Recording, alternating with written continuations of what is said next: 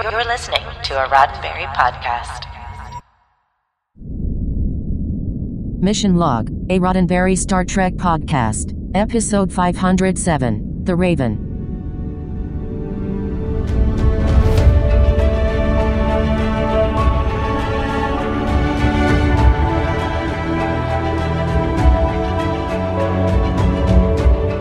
Once upon a podcast dreary, while we pondered weak and weary over many a Star Trek episode and forgotten lore, while we watched, nearly napping, suddenly there came a tapping, as if some Borg gently rapping, rapping at the alcove door. For the rare and radiant maiden whom the collective names Seven, will she live as human, nevermore. Welcome into another episode of Mission Log, a Roddenberry Star Trek podcast. I'm Norman Lau. And I am clearly not Edgar Allan Poe. I'm John Champion. And in our goal to discuss every single episode of Star Trek ever made, examining it for morals, meanings, and messages, we have arrived at the sixth episode of Voyager's fourth season. This week, The Raven, the one where Voyager welcomes the most irritating guests aboard, and Seven answers a call from the Borg, only to discover that she can't go home again. I'll be right back with trivia after a few words on how to reach us. Mission Log is a conversation about Star Trek. Drop us a line at missionlog at roddenberry.com and join us on X, formerly known as Twitter, and Facebook at Mission Log Pod. While you're at it, leave us a review and a rating at Apple Podcasts or your favorite podcast platform. And please remember your comments could be used on Mission Log or Engage on the Roddenberry YouTube channel. And now, with just a little bit less rhyming, here is John Champion with this week's trivia. I was going to say that I have Evermore trivia for The Raven. Oh, I So love that. I, I will get right to it. We have a story here by Bryan Fuller and Harry Kloor. Uh, two familiar names for us. If you don't remember, Harry pitched Voyager with the story idea for real life in the third season, and Brian had already sold two scripts to DS9. That would be The Darkness and the Light and Empok Nor. And as it is often the case, that really doesn't tell you the whole story. Harry's original pitch was something quite different. Uh, it was a story in which Seven of Nine's Borg technology reasserted itself and put the crew at risk, really taking a high action approach to the story. Jeri Taylor bought it and then handed off the teleplay duties to Bryan, who gave it more shape. But it was still relying on action, with aliens turning a reborgified Seven into a kind of Terminator. So enter Brannon Braga, who stepped in with some advice to help find the character, the heart to the story, by having Seven discover something about her own past. He was inspired by Citizen Kane, and the central mystery of that film what is Rosebud, and in turn, who is Charles Foster Kane? Now, remember how we mentioned the last minute schedule change that would have had Revulsion produced and aired after The Raven? Well, the 11th hour scripting was done by Bryan, cranking out this new draft in only six days, and that accounts for The Raven falling in here as the sixth episode of season four. It was directed by LeVar Burton, and we're still early in LeVar's eight episode run directing Voyager. The last one that we talked about came in the middle of season two with the episode Dreadnought. After The Raven, he will be back for five more and then move on to Enterprise. Now, a couple of words about the special effects in this episode. It is cool to see an actual raven used in the footage in the Borg flashbacks. That was a real trained bird brought on set. There are other complicated effects as well that we get toward the end a blend of 2D matte and 3D CG when the ship, the Raven, falls off of its cliffside perch. And this is an episode where it is well worth a little exploration of the title. Yes, the Raven is the name of the ship and of the bird that haunts Seven of Nine, but it is also the name of Edgar Allan Poe's famous 1845 poem. The character, the narrator in that poem, is visited by a talking raven that symbolizes his lost love, and the theme is about the conflict between loss and remembrance. Some analysts even describe it as a story about PTSD long before that phrase was created. And knowing that, it's easy to see why it is an apt title for the story that we have today. Let's meet our guest stars. We get a longer glimpse of Annika Hansen's father and mother here, played respectively by David Anthony Marshall and Nikki Tyler. Both are veteran TV actors, and we saw them in these same roles in Scorpion Part 2 but don't get used to them. These are the final appearances of those actors in these particular roles. And when we explore Seven's past again, we will meet some new performers. Voyager encounters two representatives from the Bomar people. There's Duma, played by Mickey Cottrell, and you have to go way back to catch Mickey's first and only other Star Trek appearance. That was on TNG in the episode The Perfect Mate, where he played Chancellor Alrik rather early in his on screen career. His acting credits stretch pretty far over a couple of decades, but it is as a publicist where Mickey has a huge career stretching back to 1977 and working on more than a hundred features. Finally, the Bomar Chancellor Gauman is played by Richard J. Zobel Jr. This is his only Trek credit, but Richard appears in a number of other high profile projects in his career. He started out on daytime TV with a recurring role on The Edge of Night, and he appears in everything from Hill Street Blues to China Beach and ER, and a small role in Sergio Leone's Once Upon a Time in America. His final acting credit is an episode of The X Files, and we lost Richard in 2005.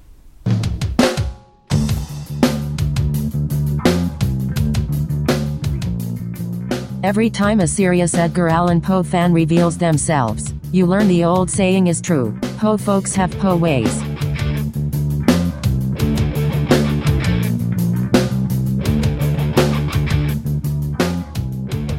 Prologue.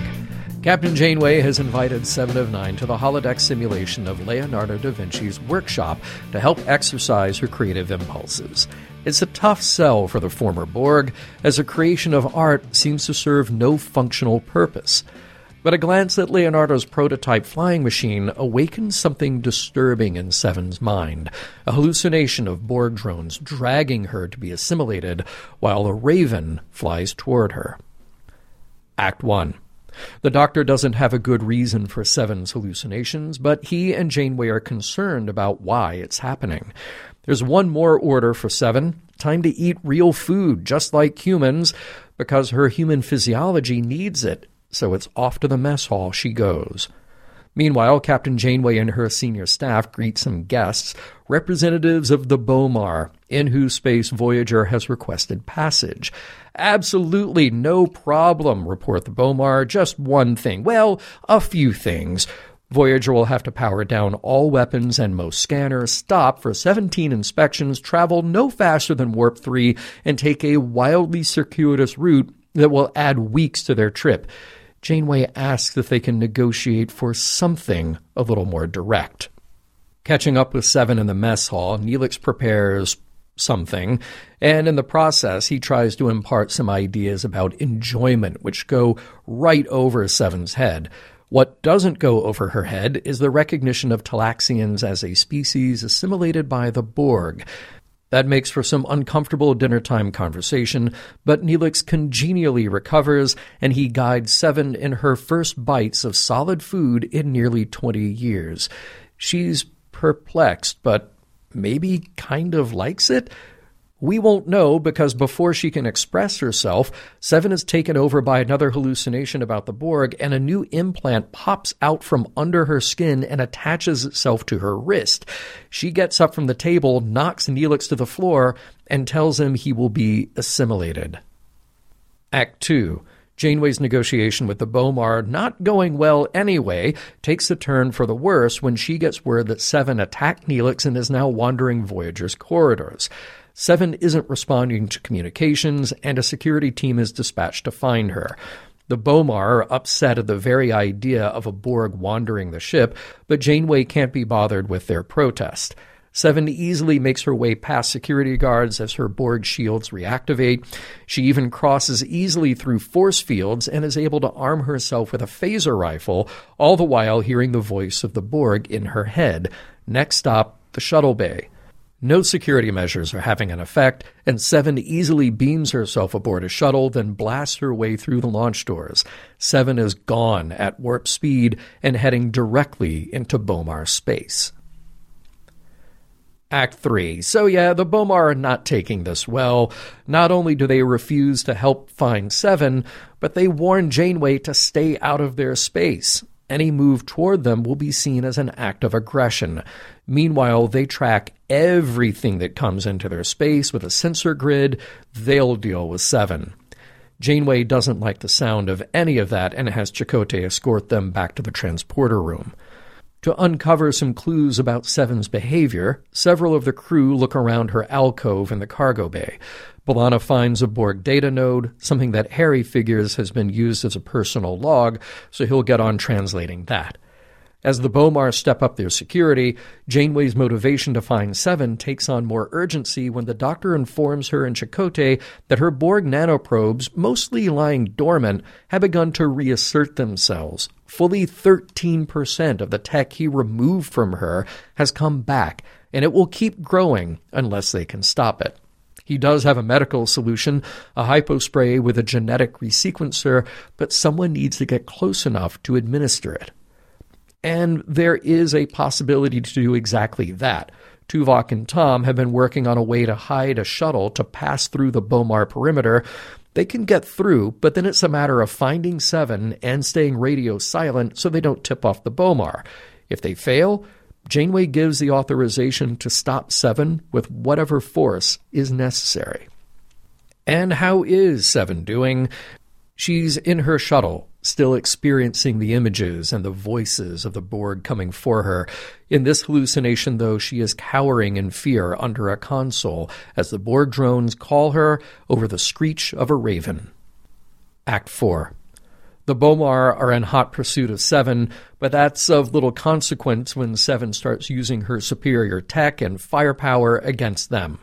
Also in pursuit are Tom and Tuvok in their own shuttle, once they're close enough, Tuvok beams over, and his plan fails from the get go. Seven is waiting right behind him and knocks the hypospray out of his hand, then renders him unconscious. When he comes to, and safely behind a force field, he questions Seven about her motives. She says she's been receiving a Borg signal and intends to rejoin the collective. But that can't be right because Tuvok points out Voyager hasn't detected any Borg vessels, and normally those signals don't result in hallucinations. The challenge gives Seven some pause, but she insists on her mission, and she catches herself deciding not to assimilate Tuvok, but rather send him back to Voyager with thanks to Janeway for her kindness. That sounds pretty human to Tuvok, but Seven is still determined to rejoin the collective. Harry Kim has a bit of a breakthrough with Seven's personal log. In it, he finds descriptions of her interactions with the crew, routines, nothing remarkable, and nothing that indicates that she had a desire to return to the Borg. But it does offer another insight about the hallucinations, like the appearance of a big black bird. Janeway puts it together.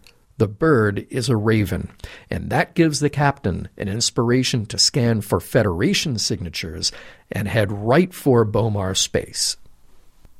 Act 5. The shuttle with Tuvok and Seven has arrived at an M class moon where the Borg signal originated. Tuvok isn't convinced that there actually is a Borg collective waiting, but sensing Seven's fear, he volunteers to beam down with her to satisfy both of their curiosities. Tom is close by in his shuttle, and Voyager has reestablished contact with him. They'll all set a course to rendezvous with the stolen shuttle, but of course, Bomar ships are on their way too. Tuvok and Seven beam down to the surface to find something very strange. It's a derelict Federation ship, partially assimilated with Borg technology and sitting precariously on a cliff for nearly 20 years. They enter and Seven remarks that it is familiar. It's the Raven, the vessel that a six year old Annika Hansen was aboard when she and her family were assimilated by the Borg. She turns off the abandoned Borg signal, and the memories come back her birthday, her parents telling her to run, the relentless attack of the Borg drones. There's a new attack coming, though.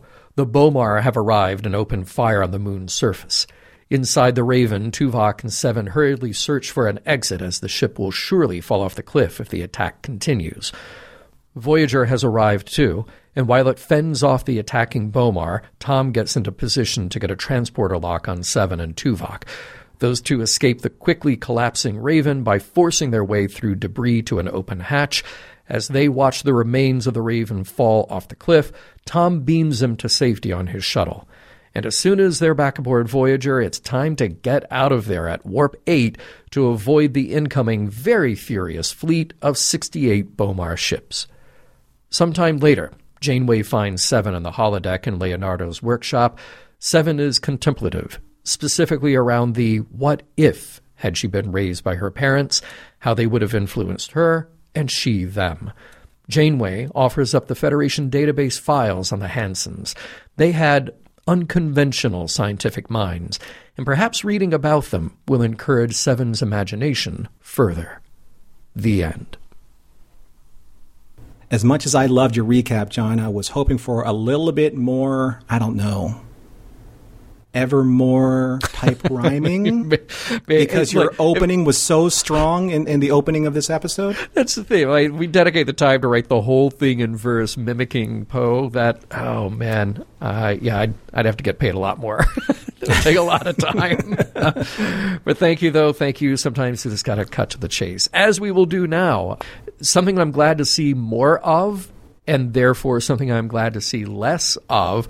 Glad to see more of Leonardo's workshop set because it's very cool and way more interesting than that weird 19th century manor house. I was yeah. wondering, there's so much flotsam and jetsam of Leonardo da Vinci's recreation of a mm-hmm. studio. How much of that is fed into the you know the the program to be accurate, oh, or is it yeah. this is as good as we can program the holodeck so it's accurate? That's uh, you know that's a good question because uh, there has to be some. I know that there is a Da Vinci museum or a Leonardo museum that has recreated artifacts, but if you fed every bit of information in the world about Leonardo da Vinci into a computer, how accurate could it be to create his workspace? Like you can recreate the art. You can do a really good facsimile of the Mona Lisa, and we see it there. Mm-hmm. And in this museum, they have recreated things like his flying machine prototype and all. That. So those things are pretty accurate, you can imagine. But to do the room itself, that the, the holodeck might have to be filling in a lot of a lot of unknowns there. It's kind yeah. of an AI situation. It right? is, yeah, absolutely. Yeah. Absolutely. Good lesson here from Captain Janeway about taking a break from work, and I imagine that'll mm-hmm. be a theme that comes back that we'll get into later. I love Jeri and Seven. I could reference both of them almost as in the same person because I could see the nuances of, you know, Seven just looking at how futile sculpting is. Right. Right. Just what is this? What am I supposed to do with this little ball of clay? It does nothing. It goes back. It goes forth. It doesn't. You know, it doesn't provide me any pleasure or inspiration. I thought that was hilarious. That was good. Just absolutely it, it hilarious. Yeah, really well done. I also, by the time we get her into sickbay, I really like her assertion that she was raised by Borg and has no reason to fear them, because I like how that puts everybody else's experience into perspective and why it's different that she should have the gut reaction of fear. Really nicely done. Right. I think we've brought this up before. You can only understand the Borg from your perspective. If if you are raised by a certain tribe, you do not fear the tribe. Yeah. If the tribe, however, is the Hun, you yeah. would fear the Hun and Yeah. Attila at their at their leadership. Right. So yeah, sure, it's a matter of perspective. Seven's uniform is remarkably different than the Yep. seven uniform of like the last few episodes. It's not metallic. It's more earth tone ish. And I'm wondering if this was a decision behind the scenes from one direction or another, uh, either from like a Bryan Fuller or someone in, you know, production or from the network. I can tell you exactly whose uh, reaction it was based on, and that was Jeri Ryan's, because Okay. that first costume was so restrictive she actually passed out. They knew they needed to change the fabric. They knew they needed to change the cut. They knew they needed to get rid of that high collar because it was just cutting off her ability to work. She had passed out during uh, one of the early episodes with it, and then it was such a an ordeal to get changed and they needed to come up with a better solution. I think this was shot before any of season four had actually premiered, or maybe just right on the heels of it premiering. So um, that that was absolutely an actor and wardrobe decision that they had to make together. Bob Blackman, I think, was still the wardrobe director at the time. So, But I like the opportunity that they took to make her new uniform look more Borg in tone because mm-hmm. there are more kind of like mottled grays and, and mm-hmm. browns, you know, in this new uniform. Where when she's put next to a Borg, Yeah. it looks more similar than her highly metallic silver suit. Yeah, right. Speaking of wardrobe, speaking of how some of our characters look, all right, the Bomar. It's it's just kind of silly. I mean, come on, the the face cages and the patches on the costumes and I guess they were really trying to spend their budget elsewhere. Because there's a lot of effects in this episode, but it just felt like it felt like low budget 70s sci-fi. Like when there was a a huge rush of low budget 70s sci-fi after Star Wars was a hit and everybody felt like oh we got to rush the thing into production. I don't care what the aliens look like. Uh, put a put a cage on their face. Uh, that'll be fine. Kids will love it You know? Although uh, I, will give them credit for um, coordinating the almost kind of like the the colored window tinted windows, uh, the face plates with Yes. the color squares on the uniform. Yes, so yes. they were trying something. It wasn't just so haphazard that it looked like that. It really did look like someone just said, "Hey, you know what, uh, ChatGPT, what would a a, a football helmet look like in the Bomar?" Um, space. Uh, yeah Oh, that's what we get. Okay, sure. Yeah, yeah, Yeah. All right. I, and I'm really I'm entertained by the list that the doctor creates for Seven's nutritional needs. And honestly, by the time she gets to the mess hall, I think that is one of the best scenes in this episode or in the last few episodes of Voyager because so much gets expressed in such little time. There are a multitude of layers there, and the actors are playing them all. It is wonderfully done. When Neelix says a good meal involves much more than simply providing the proper nutrients, I feel John Champion energy here. That's me. Uh, That's with Neelix. Bryan Fuller wrote that for me. He did not know me, but he wrote that for me. And okay, so I'm glad you brought up not just the nutrition part, Mm-hmm. but you know, let's talk about like Seven and her her entrance into actual physical solid food and eating Yeah. solid food. Yeah. Because when certain muscles atrophy, you need to actually exercise them in a proper way in order for them to work properly. The esophagus is one of the largest muscle systems like in the human body. Yeah. Right. So when you chew, there are, I don't know how many, there are so many different muscles that maneuver food from your, the top of your throat to your stomach. Mm-hmm. If those things aren't conditioned properly, they don't work properly. There's a very, like, there was a very possible reaction that she could have had to essentially choking Yeah. to this. Yeah. So I know it's supposed to play on humor, but at the same time, though, this is Star Trek. They do scientific stuff. This Mm-hmm. Could have been a little bit more scientifically approached. Uh, a very close friend of mine, he and his wife had a baby a couple of years ago. That child had a lot of medical issues and had to be fed through a tube for the majority of his now two year old life.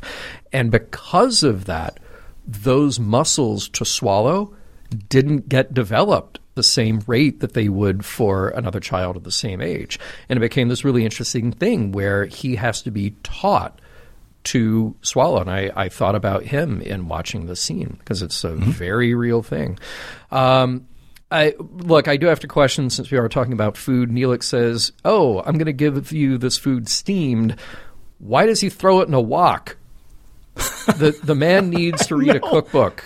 He needs a cook. They, there should be plenty to replicate on board, or just bring it up in the Federation database. Come on. You know how many products out there are that that are just either like a protein bar or a shake or something that's just essentially a block of nutritional supplements, Like Soylent? so you don't something like that. Yeah. I mean, Yeah. aside from the people part. Yeah. But no, you're right. You're right. Soylent. Yeah. So I was wondering, like, why not? Why not just replicate that for seven? Yeah. So that you actually have literally like the proper fuel for your Borg body to ingest and then learn how to associate these nutrients into your physiology over Yeah. the correct course of time. It's like I've never eaten anything before. Neelix, what do you have? Well, I have I have a deep dish pizza with double pepperoni, double cheese. How about that? Yeah, sure. I know. You know, because I don't know, I don't that wouldn't have any adverse reaction in my body ever. Yeah, right, right. Right. Uh, when he finally does serve her, you think it was potatoes on that dinner plate? Kind of looked like that. Kind of yellowish looking, and you know, It, it could have been potatoes. It could have been sweet potatoes. oh, could have been, could have been. You know? Nice bit of CG work with that new Borg implant. Thought that was Yeah, I thought that was very impressive. Yeah, Mhm. yeah, very nice. And a very cool sequence of Seven wandering the ship and arming herself because it, it really had some menace to it. And of course, Tuvok's security team still not great at security. Yeah. I mean, so Seven still possesses the Borg shield technology. Yeah. Does anyone else think that this is an issue? yeah, And I, I know this is every, it seems to me that every series has their character that can take over the ship or get past the ship's defenses. We saw that with Spock, you know, in the Menagerie. We saw that with Data in I don't know how many episodes that you can count on one hand. And I think in Deep Space Nine, even Odo was able to like lock out like security on the station for like an episode. Right. And then you have Seven. So it's just one of those really are you going to have a character on your ship this powerful and you're going to just let them wander your hallways with impunity I, I mean, I know- remember, uh, Tuvok is the guy who created a whole holodeck program about Seska and the Maquis taking over Voyager. and i have yeah, i have more to say about the way that tuvok security uh, team okay, like they they approach they approach seven and the elevator with rifles Yeah. rifles are long range weapons yeah, you literally approached her at hand weapon range Yeah. And she has a rifle too. Mm-hmm. What do you think is going to happen?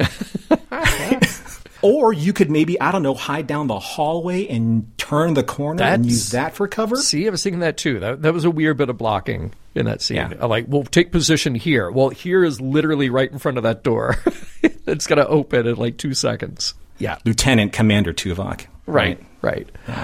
I think Janeway says it's been two months since Seven took up residence in the cargo bay, but that doesn't sound right because the doctor says something about taking out her Borg tech like three weeks ago. So uh, a little bit of a discrepancy there, but eh, whatever. I love the start of Act Three because the Bomar Chancellor basically says, "So," and he rattles off this line of dialogue, which is essentially Acts One and Two to catch you up to this point. Right? Yes. It's like, oh my gosh, I my dinner was late, I, and I, I didn't turn Voyager on in time, and my VHS isn't working. What's uh. going on? Oh, thank you, Chancellor. Yeah. I thought that was kind of neat. Yeah. And yes, i- you had a little bit more close up on the uniforms of the Bomar. Still doesn't excuse them, but I thought that they had a little bit more intent rather than just being a weird hallucination by the costume designer. Yeah, it was still a weird hallucination. And oh my god! All right, here we go again. Making the you got B'Elanna and Harry in Cargo Bay Two examining uh, Seven of Nine's stuff, all of her tech, right? And here we go Yeah. again, making this joke at Harry's expense about what is a just a bad, uncomfortable situation to begin with. Can we please just be done with this and give our characters their dignity back? That is all I ask. Right, right. No, I, I get it. Uh, yeah, they should have just let that Yeah. sit in Yeah. the last episode. Let me get this right. So Janeway's trying to make a relationship with the Bomar, and they obviously have their laundry list of, of requirements before they can sign that treaty. So instead of trying to work with them there, they're going to trick their allies, enter the sovereign territory, hide any trace of it, so that they can pursue Seven. Yeah, That's that's that, that's what I gather That's from the plan. Mm-hmm. Yeah. Yep. Okay. Yep. Speaking of pursuing seven, one of the things that really kind of struck me funny, and this is something that I just have a, a huge pet peeve with. So Tom and Tuvok get into the shuttle, and they're supposed to be like racing towards seven, trying to intercept her before she does any harm in Bomar space. But the stars outside of Tom's window are stock still.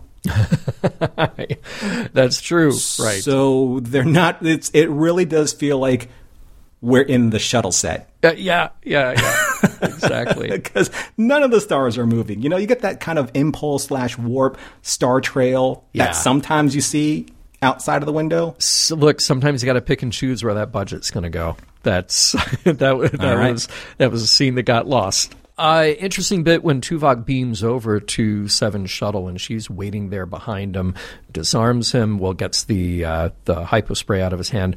Where do you think she learned to do a Vulcan nerve pinch? Have I have a theory. okay, go ahead. Yeah, I have a theory. Okay, So this has been talked about ad nauseum in like the Star Trek communities, and I'm sure that I'm going to get this completely wrong, but this is my theory. this is my theory. So Vulcan and non-Vulcan characters have tried to attempt the Vulcan nerve pinch with varying degrees of success, but it's always been my understanding that it is an execution of nerve manipulation and precision of a specific nerve cluster based on the species that you need to incapacitate. So, if you have the strength and you understand the application of the anatomy on the anatomy, then you should be able to execute this properly. But you need the strength portion of it. Vulcans have the strength. Uh-huh. Seven would have the strength. Okay. Data would have the strength. Obviously, Vulcans would have the strength. Yeah. So that's where I see that being successful. When I don't see it successful is when a human does it Yeah. and successful. Right. right. So So, but That's my theory. Does Seven have that knowledge because the Borg assimilated Vulcans who had that knowledge? That's what I understood when she Okay. kept saying like species. I can't remember what she Yeah. said Tuvok species was, but she Yeah. did know that this Vulcan species does exist. Therefore, she probably knew that somewhere along the line she assimilated some, or the Borg assimilated some, Yeah. and their techniques, All which right. obviously would get into the Borg cloud, and everyone would learn that. Fair enough. Right. Fair enough. I, I have to say that every one of these moments where, uh, after Tuvok wakes up, these moments where Seven catches herself and the, the human emotions start coming out, just wonderful stuff. Mm-hmm. So, so good. And i- interesting choice when we come back to Voyager and we see Janeway standing in the Borg alcove. I mean, best case scenario as a human that it really doesn't do anything for her. Worst case, it tries to assimilate her. I, I wouldn't. I don't know if I would trust it. Like, what do you learn from being there? Except, uh, please don't assimilate me. And then uh, when Harry comes up with his translation of her log, apparently she finds my behavior easy to predict, and the captain saying, "Coming from seven, that's probably a compliment." That was a funny line, and and see, I like that as a precursor to the awful, awkward interaction that she and Harry already had. you know? Yeah. Uh, so there's there's another it's kind of similar scene you know, between Tom and Tuvok when Tuvok's about to beam over to Seven's stolen shuttlecraft and Tom's like, "You think this is a good idea?" And Tuvok says, "I have the element of surprise on my ah. side." Seven has literally anticipated every single defensive maneuver to take over the shuttlecraft, to escape the ship, and then obviously to be able to incapacitate Tuvok. So, being the master of logic that he is, Yeah. Why would he basically embrace I got luck on my side? exactly. We've made fun of this before, John, about certain force field levels. Yeah. Seven says that, you know, be careful, there's a level 5 containment force field. I don't want you to harm yourself. Why not just go to level 10? Why not go to 11? Yeah. Right? If this one goes to 11, just just make uh, you know, or just make 10 the higher. Make 10 the highest one that you can go and then just use that. Exactly. That that's what I nicely done. but that's the whole point. Like what would force field level 1 do? Like just go to force field level top number. Yeah, You know? exactly, exactly. Now, uh, the team up of Tuvok and Seven in the shuttle and taking this mission together when he goes with her, I think is just great because I, I love this pairing that he is the most likely one from Voyager that she would trust, and his analytical ability is really needed uh, in the situation and by her. And I really hope that we get to see more of them together since he by being teamed up with her, he actually reveals this kind of compassionate side, and she feels comfortable enough to be vulnerable with him. I think it's such a good character pairing. I want more. And uh, by the way, big, big mystery here. How did this Federation shuttle get this far? Federation ship, rather, the Raven, get this far into the Delta Quadrant in fewer than 20 years? And I guess we'll have to wait and find out. Hopefully, that will be ah. addressed.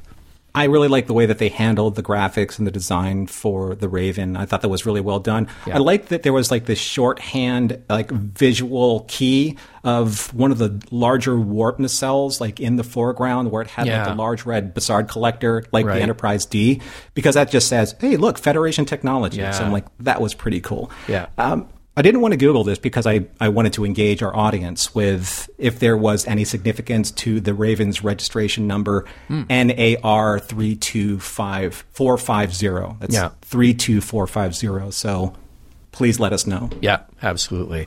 Great, great shot of Voyager arriving on top of those Bomar ships. Uh, Got to wonder if this will be another in the long list of Delta Quadrant stories about how awful Voyager is. Lord knows we've heard that. And I kept asking myself, how big can Bomar space possibly be? Space is three dimensional, y'all. You can hopefully just go around. I hope Yeah. you know.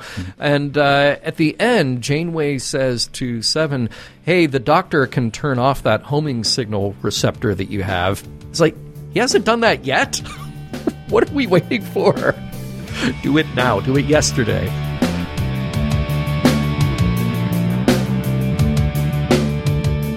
If you're having nightmares about the collective sending drones after you, are they boogeymen, or are they Borgeymen?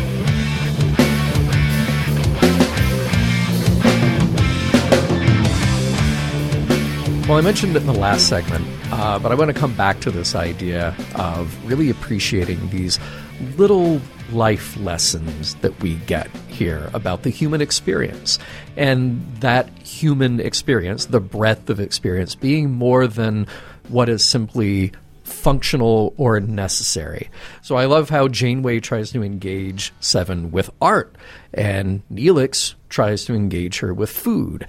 And there's something really cool about seeing them do that in this open minded way, even though she's going to be resistant no matter what. We know that because you can't just undo 20 years of Borg programming that quickly. But she is. I guess, appropriately resistant. And then it's nice to see somebody like Janeway just say, well, but it depends on how you look at it. I, I look at it this way I look at it as a thing that I need to relax my mind because running Voyager is already complex and I need that break. I, I just, I thought those scenes were so nice. How about you? Are you saying resistance is not futile in this case? I, I'm saying re, I'm saying resistance is expected, and it'll be interesting to see Seven's resistance get turned down over time because I, I feel like that's what scenes like this will foreshadow as her character grows in the future. I'm of two opinions when it comes to Janeway's uh, uh, with her relationship with Seven. As much as I do appreciate the energy and like the the spiritual energy of the original series that I see with Janeway and with Seven, I see a lot of Kirk and Bones in Janeway, and a lot of obviously Spock in Seven, where you have these teaching moments where Kirk and McCoy, even though probably at um, much to Spock's dismay, you know, and a little bit of the humor they have at his expense, they do have these human moments where Spock's like, I've learned something from this. And Kirk, you know, he kind of looks and has a little like wry smile, and Bones has a little bit of a mm-hmm. jab. But there is a little bit of this kind of like a caring nature that that Janeway has with Seven for her to grow. But at the same time, though, and I want to I want to phrase this properly, Yeah. there still seems to be, and maybe this is a stylistic thing with Kate and with Jeri as of their acting relationship right now, where I feel that Janeway is just a little too heavy handed with the reason why you should do this is because I think it's the right thing to do. Well, you're calling out a specific bit of dialogue that I even wrote down here. Hmm. It's this interaction with uh, Chakotay and Janeway when Seven has already left Voyager Mm-hmm. And they've conferred with the Doctor. I'm sorry, they're about to confer with the Doctor. And Chakotay says we can remove implant after implant, but maybe at her core, she's still part of the collective. And Janeway says, no, I won't accept that. And we're, we're back to this like very specific interest in saving Seven of Nine. And I, I think this interesting contrast to Chakotay's questioning if they ever truly can. I think what Chakotay poses here is a legitimate idea to consider here. Mm-hmm. And maybe Janeway's insistence on turning her back into a human. Why? Because it's more comfortable for her, just because she feels like, well, uh, you know, I'm morally obligated to make her human. The majority of her life, she has not been human. She has been Borg. Her identity, and we brought this up early in discussions, the Seven of Nine, her identity is that she sees herself as Borg. But we have this very specific circumstance mm-hmm. where she had to be severed from the collective. She had to stay on Voyager. And yes, that, that human nature part of her will reassert itself. But what is the compassionate and right thing to do? Is it to tamp that down or to keep tamping down the, the part of her that is Borg that will reassert itself? And I, I made a note of that exact same moment between Chakotay and Janeway. Mm. I want to go back before I address that, I want to go back very quickly to to Janeway's style. I think that it complements what you're saying about Janeway's reaction to Chakotay. So I know that I've been or have expressed a more unpopular opinion about Janeway's approach to Seven, because I know that there are a lot of Janeway uh-huh. fans, uh-huh. and it's not that I'm not a fan of Janeway. I love Captain Janeway; she's one of my favorite characters mm-hmm. in Star Trek. I'm just not right now on the same page of how she's progressing with seven because I don't see Janeway's approach as being educational rather than being manipulative. And I don't mm. think hmm. that Janeway sees it that way, but it comes across for me that way just because you don't see so many other options for Seven to learn other ways of how people approach life, how people approach humanity. You just see Janeway's examples of you should do it this way because it reflects me. You should do it this way because I found success in it because of my experiences mm-hmm. with it. Now, I understand that we'll probably get to that. It's just as of right now, everything that Seven's really learned about shedding her Borg pre existence to understanding humanity has been at Janeway's tutelage. Yeah. But I'm wondering what Janeway's actual motive is for that because I think in some ways she's using Seven as a way to legitimize I can save Voyager if I save this one being that was taken from the Borg. If I can do that, I can yeah. do anything, right? Yeah. Yeah, no, I, I get it because th- there is something in that opening scene. Look, as great as that opening scene is, because it truly is, and it says a mm-hmm. lot, that there is something uh, that you can look at it as being a bit of uh, maybe not manipulation, but it is a bit of Janeway's self interest in that. And it, it, as you just described, like I, I, can get Seven to experience things like I can. Well, what if that isn't exactly what she needs and maybe isn't exactly what she needs now? Mm-hmm. I'm curious what Seven of Nine expresses she wants or needs. A little bit different situation with the nutrition mm-hmm. because the doctor is saying, like, you need to eat. You actually need solid food now. The regeneration chamber won't work as well because we have removed so much of the Borg technology. That makes sense. Totally get that. But I'm curious if left to her own devices, if Seven just going through the Federation database, would that be enough for her to then inquire? Like, I want to understand art. I want to understand relaxation. I want to understand how humans experience this thing or another. Because it, it does sometimes feel like Janeway, it's like it's her project. Right, right. You know, instead of really considering what is best for Seven. Now, a few weeks ago, if you had asked Seven, what is best for you, the answer would be to return me to the collective. Mm-hmm. And we know that that can't happen. Right. But given that that's the reality of the situation, what is the next best thing for her? I think that there was a really interesting opportunity that could have been explored here in the same way when the Ilia unit was brought back on board Enterprise after being absorbed by V'Ger. There were so many examples oh. of ah. how that Ilia unit was observing and understanding and digesting the information of who was Ilia and what is humanity based on Ilia's experiences with the crew.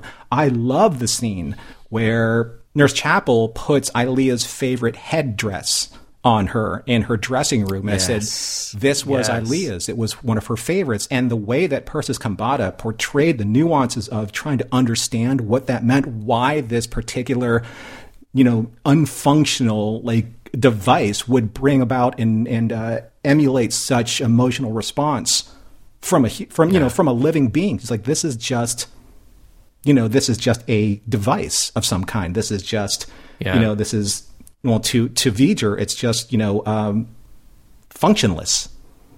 Yeah. You know, because the simple Right. act of understanding a human emotion and response is beyond V'ger's comprehension. So I think that that would have been interesting to have seen with Seven, where she's approaching food more from a curiosity, you know, and understanding Yeah. that once she tastes, because food or you know music or anything that you know uh, elicits some type of emotional response could unlock something incredibly powerful in her when she least expected it. But I think that, but that is what is uh, maybe intentionally because we're you know, look we're we're being critical because it's our job to be critical, you know. But uh, there might be something here that is intentional in the contrast of what Seven learns from the hallucination and learns from the experience of memory versus what is being handed to her by Janeway and by Neelix. Because you just said it, you know, the, the birthday cake. Okay, well, the the idea, the memory of something like there was a cake. Okay, go further. What did it look like? Well, it had seven candles. Okay, now what did it taste like? And if she's back on Voyager and Neelix can, well, hopefully replicate because his cake would be terrible, but hopefully replicate a birthday cake, that's the kind of thing then that connects that memory to the person that she is now. Um, and I, I hope, look, we're we're so early in Seven of Nine's story here. Right. But over the next three seasons, I, I hope that what we get, well, really three and a half seasons, more than that, I hope what we get is that journey of self discovery. Because maybe part of the part of the idea here is that yeah, look, she's going to be resistant. She's not going to understand why these things have value and meaning to other human beings. But having this point of connection, even though it was fearful, even though it was traumatic, th- remembering the trauma, not remembering the experience of the Borg and just being her caretakers for 20 years, but remembering the trauma of what it felt like as a six year old to get taken away by them, that's actually the, the more important more important point of connection. And that leads her then to all these other things like the love of her parents, the the care they had for her, the protection they gave her, the moment of having that cake, all these other things get to resurface for her. Yep. I wanted to go all the way back though c- to answer your question about you know this this dynamic between Chakotay and Janeway. In that scene, even though it was a very brief scene, it still feels like the unresolved tension or distrust between them hasn't been resolved since Scorpion. Chakotay is still of one mind. Janeway is still of one mind, and she's very, you know, dogmatic about it, and so is he. And I think in a way that a first officer needs to be. But it doesn't seem like they're on the same page in terms of Seven's best interests. I think Chakotay, rightfully so, as first officer, is I need to know what we need to do in order to best protect the ship in our mission to get home. And Janeway is like, no, I need to make sure that, you know, Seven is following kind of like my prescription to understand her mm. humanity because I don't believe that she is reverting back to her Borg state. And Chakotay is like, I can't take that chance. There are too many times, and because of what was happening to her, because the attack on Neelix, because of the implants, because of what the doctors said, Chakotay is like, I have all of the evidence on my side, right? Yeah. I don't know what the outcome's Yeah. going to be when we find her, but right now, everything that I've said about this situation, based on the experiences and the information that has been given, I think that I have the leg up in our conversation. And I'm surprised that Janeway is just so snap to, no, I don't believe that. Like, she's Yeah. a scientist. She knows what evidence looks like. She knows what facts presented Yeah. look like. So why doesn't she even come to some sort of a, a reconciliation with Chakotay's instincts here? Yeah, and just to say, like, okay, we need to step back and consider that possibility. Right. you know, we really do. Uh, it's interesting you mentioned there's the attack on Neelix, uh, there's the attack on Tuvok in this episode. There is uh, previously, you know, we mentioned the attack on Harry Kim, and here uh, she has stolen a shuttle, she's broken, caused some real property damage mm-hmm. on uh, Voyager by breaking through those doors. Uh, you mentioned the security protocols that are clearly not in place by Tuvok. Do, they do more after this point? Because I mean, think about when Data took over. You mentioned this when Data took over the Enterprise uh, because he got the you know the homing signal turned on from Doctor Soong. Uh, they just say like, oh well, well that was Data, and yeah, he's stronger and smarter and more powerful than all of us, but yeah, that that was just that one time that he wasn't in his right mind. He'll be fine mm-hmm. all the other times. like, do they do they have that same conversation about seven? I have to wonder. Well, I mean, you, you got to think that okay, if she can do this, then she can do mm-hmm. this unless we put protocols in place. And it's just it's it's the you know break glass in case of nanoprobe override to seven right? She's literally got an alcove. She can make more borg parts if she wanted to right. you know? I mean if if any of those if she really wanted to do any of and well, hold on a second. That brings up a very good point. If she really wanted to do any of the crew serious harm, she would have. But there was something that prevented yeah. her from actually executing anyone who stood in her way. When the first two security officers fired on her and then you know, she was hit the first time and she obviously was annoyed. And then the second time, you know, her shields went up she could have easily killed those two crew members, but she let them go. He, she didn't like, you know what? Yeah. Maybe there's something that she has learned. Like, you know what? They're not a threat. I have an agenda. I'm not going to let you get in my way, but I'm also not going to end you either. Yeah. You know? Well, and, and, that, that really plays out when she's in that scene with Tuvok in the shuttle. Right. That, that is just some marvelous dialogue about her describing him as a species that was assimilated but then saying I'm not going to assimilate you. That that change in her face is remarkable. Yeah, I mean, th- I've said this before, but I, I can't really help but remark again on how good Jeri Ryan is as an actor. The nuances she brings yeah. to this character are really incredible, but I am a little concerned that she is another one of those outsider characters looking in that we have grown accustomed to, a la one per series, Spock, mm-hmm. Data, Odo, mm-hmm. and the Doctor, right? Yeah. And now you're going to have two very talented and, you know, very capable characters written in this similar fashion. Do you think that they're going to either complement each other or detract from each other's overall story arcs? Mm. Oh, you know, that's a really good question. From the audience's is, standpoint, because you can either yeah. focus on one or the other. The Kes, being one of the outsider characters, always complemented the Doctor's growth and journey because she was the proponent for his rights. Yeah. So, what is Seven going to bring to this relationship, if any, or is she going to be the predominant character of the the fish out of water scenario? Right. I mean, I think what's good about Star Trek is that you could look at any series and any of the characters, and you will find either the one that you identify with, or you will find aspects in many that you identify with, or inspiring to you, or, or what have whatever that relationship is that you have with that character. The question that you pose is very interesting here: Is Star Trek, and specifically Star Trek Voyager, big enough to have two of these who are really front and center because we made a lot of progress with the doctor.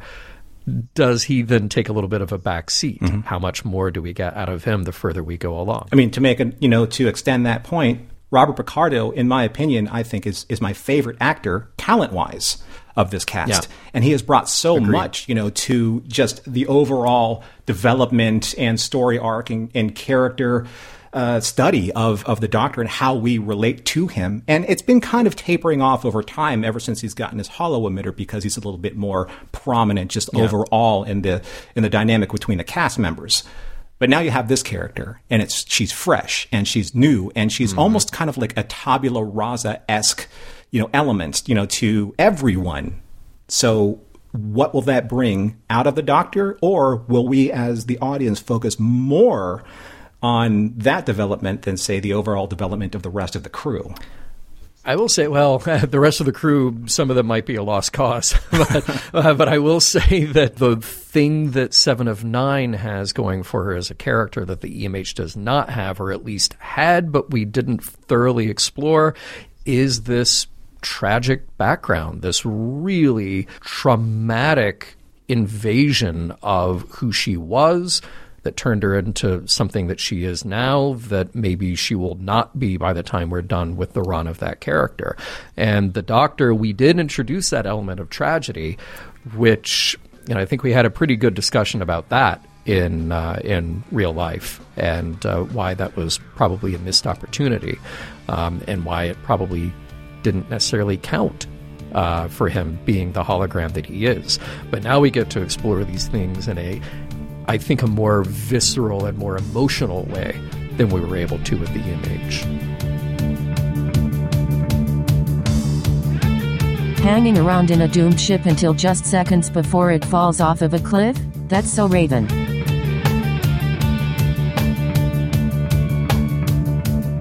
We have come to the end of the episode. We are wrap, wrap, wrapping at the final act.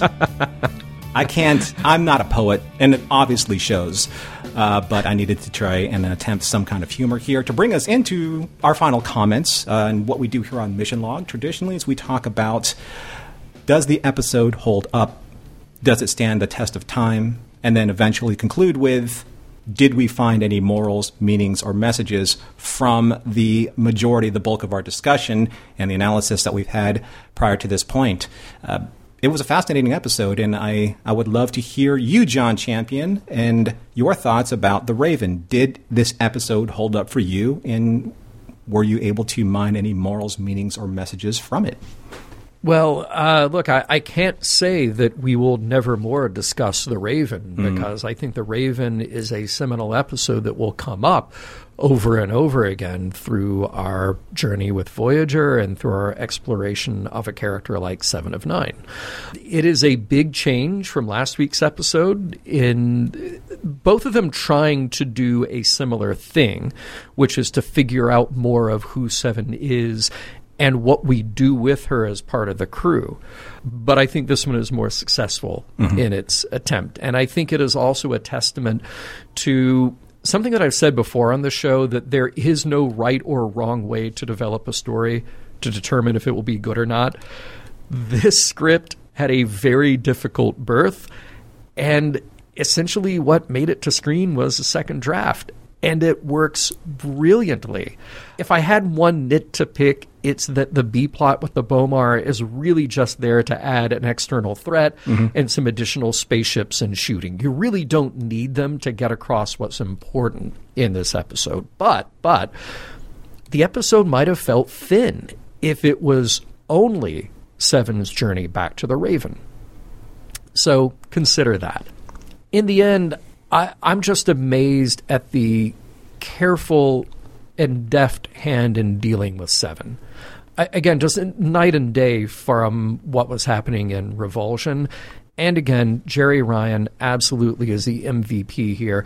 She plays this combination of danger and vulnerability in a really profound way. I, I, feel like this is one of those must watch episodes because even if it's not the strongest on its own, and even if the B plot is totally forgettable, the way that the Raven fills in the story about Seven is so utterly important to understanding her that it can't help but hold up. Mm-hmm. Uh, what about you, Norman? Well, I'm I'm very much on the same page, and you know I think that it's not the strongest episode in, in, terms of its narrative. It's not the most original, and it's it's very formulaic. I mean, you know that there is a mm-hmm. mystery to be solved, and you're you're watching Seven go from point A to point B in order to solve this mystery. You know, with certain plot points that again are are, are very formulaic. But what elevates the episode from it's okay to this is a must watch and definitely holds up is Jeri Ryan. Jeri Ryan yeah. right now, and I don't know how many times we're going to say this throughout the course of the rest of our tenure here on Voyager, but she really yeah. does elevate the material in such a way where you you can't help but want to watch every single moment where you know she's involved with interacting with other characters or finding the nuances of seven et cetera et cetera what I think is really interesting about her is I think that she makes very smart acting choices based on her character or scene partner because you can see her energy with Kate, which is very different than her energy with Ethan or Johnny, you know, as Neelix. Mm-hmm. So you're seeing mm-hmm. a little bit more comedy in that performance, where you're seeing a little bit more drama in uh, her reactions with Janeway. So I, I find that really interesting. I mean, it's rare, at least for my taste, when a character can rise to such agency and prominence so far in an already established series. I mean, you can you can clearly feel that at least from this episode that Seven is no mere additional character, like additional in terms of the reason why she's there, the obviousness yeah. of choice, why Jerry Ryan is as Seven of Nine was chosen as this actor, uh, as the uh, as the character. There was this an entire a skewed marketing campaign about her introduction to Voyager. I think that's all been very clearly defined and clearly talked about ad nauseum since Voyager came out, or when she came out on Voyager. Mm-hmm. But the craft and the care of the writing, seen through the performance, or her performance in this episode, proves to me that she's more than just the obvious choice, more than just the sex appeal. Yeah. Right? Yeah. There is a line of dialogue that it it just blew me away, not just from the the performance of it, but the care that the writers took to give this line to her to illustrate her character. It it worked on so many levels, and when I watched it, I was just in awe of like, okay, yeah. they're taking this character to a completely different um, context here. Seven said to Tuvok, in The Raven talking about her birthday cake. Yeah. My cake had six more candles on it and one more to grow on. Okay? Seven candles. Yeah. She was seven. Yeah. She was seven when she was human, when Annika was human. And even yeah. before she could understand what that meant, she was taken and turned into seven of nine of the Borg. Yeah. I mean, think about that. I mean, it's like, sure, if you're watching it with half an ear to the TV, that might be lost on you. But if you're really watching this character grow, that in and of itself was just phenomenal. Like the just the layering of that. Unfortunately, you're right. The Bomar story didn't really do anything to help make this episode or elevate this episode to something better. But and it could have been like Alien of the Week. It really didn't matter what you named them, yeah. what you costumed them in. They were just part of the framework to to facilitate the episode. But aside from that, though, I think this is definitely definitely an episode to watch again. That's the thing. I mean, it's one of those episodes where somebody says the Raven to you, and five years from now, you're going to go, oh, that's the one where Seven goes back to the Raven. You're not going to remember the Bomar. You're not going to remember any of that. this is going to be, yeah, what's important here is learning her backstory. Mm. What also is important here, maybe the morals, meanings, messages, if we uh, picked one out.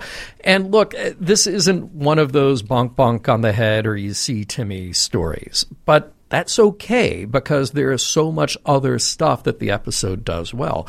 Seven's journey front and center, no question about it. And she experiences the benefits and the difficulties of exploring her own imagination and her memories. She is who she is because of the experiences that she had. And it's not to her benefit to try to suppress those memories of her human family. The Borg are the antithesis of this, where the past is irrelevant, sentiment and compassion are irrelevant. What matters is function for immediate gain. But Seven now knows that her life is incomplete if she tries to adhere to that philosophy. And I, I kind of teased it in the opening the, the idea that you can't go home again. But Seven is trapped between three homes the Borg Collective that she has known for the majority of her life, the new opportunity of living on Voyager and forming bonds with the crew here, and the memory of the family that she had when she was six years old. And maybe part of the journey to accept the found family that she has now is to go home to the memories and possibilities afforded to her in that childhood that was cut short. So maybe going home in that respect is how she can make a future for herself. It's also, in this episode, I, I think it does something that Voyager can be really good at, which is treating the crew like family. And you don't always see that on starship crews with them, you know, banding together with a fellow crew member's mental health is their concern. But look at what we have here. Janeway takes Seven's creative growth seriously. Then the doctor takes Seven's hallucinations and mental state seriously. Neelix does his part to bring some levity and enjoyment into Seven's life to broaden her range of experience. And then Tuvok. God, I love Tuvok in this episode. He really steps up as a friend and confidant and partner to face down the unknown together because he is protective and he knows that getting answers will be to her benefit. That kind of working together and that, that ensemble as a family is Voyager at its best. At first, I wanted to I wanted to focus on Seven's post traumatic stress disorder. Mm-hmm. Um, but I felt that the more I looked into it, the more I tried to research it and find if it was a proper moral meaning or message. I didn't feel qualified to talk about it. Mm. So I pivoted to a different topic. I just I had a page of it, and I just like you know I, I just don't feel comfortable with talking about it. But I but I do uh, feel comfortable talking about is when when Janeway said that uh, you know when she was talking to Seven about imagination, and I landed with we are more Borg than we might think, and Janeway is hmm. right. Imagination frees the mind. And I want to um, I want to quote this specific scene where Janeway talks about imagination and creativity and fantasy, and Seven responds, I am uncertain why those things are necessary. Janeway says they aren't necessary, Seven, but they're an important part of one's life because imagination frees the mind.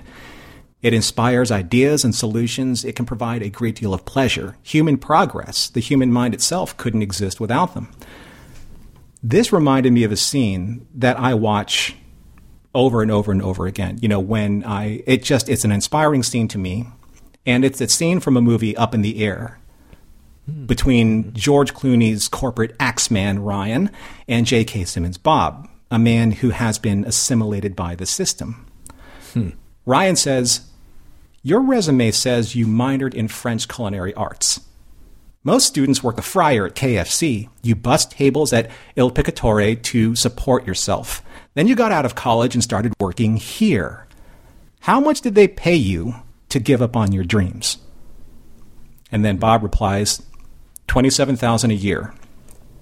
And then Ryan continues, at what point were you going to stop and go back to what made you happy? And then Bob responded, That's a good question. Hmm. So when I rewatch this scene, as I do on occasion, something just kind of fit into place. I realized that I figured out something about the Borg I've never really considered. The Borg, at least in this analysis, represents societal conformity and the death of individuality and the death of imagination. Everything that Seven reacts to in this episode is because her humanity is reconnecting to the childhood that was stolen from her, and that there is no more fertile time for imagination and creativity than childhood. Now, I'm, I'm not so, you know, I'm not a psychologist. I'm not a licensed therapist, you know, of any kind. But from my experience, if you ever think it's too late to be inspired, you know, to embrace imagination, to be creative, you know, to free yourself for the monotony of the mundane that has made us more Borg than human, then I think it isn't time to embrace that. It isn't time to free yourself with imagination. Whatever it is, if your passion's cooking or painting or singing or acting or dancing or hiking or playing sports or being creative, whatever inspires you, whatever lifts you up, that gives you that true purpose, that fulfills you in ways that no amount of money ever could, certainly not $27,000, right? that is what keeps us connected to our humanity. And I think that Seven, in this case, is such an important character at this stage of Star Trek's narrative because she represents that awakening, that struggle to reconnect what is truly important in all of us. Mission Log is produced by Roddenberry Entertainment. If you'd like to support us directly, you can do so at patreon.com slash missionlog for early access to shows and the Mission Log Discord. Our website is missionlogpodcast.com, and for more Star Trek news and discussion, visit trekmovie.com. On the next mission log, scientific method.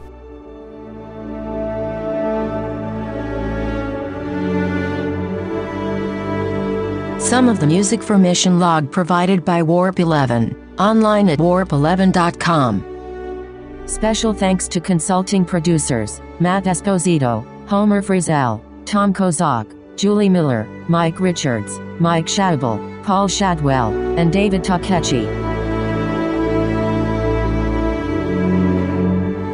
Remember to stop by Bomar Outfitters for a buy one get one free special on color coordinated face cages, this weekend only.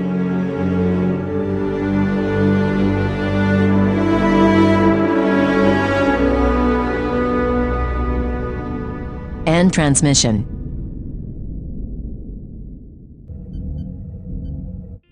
This is a Roddenberry podcast. For more great podcasts, visit podcast.roddenberry.com.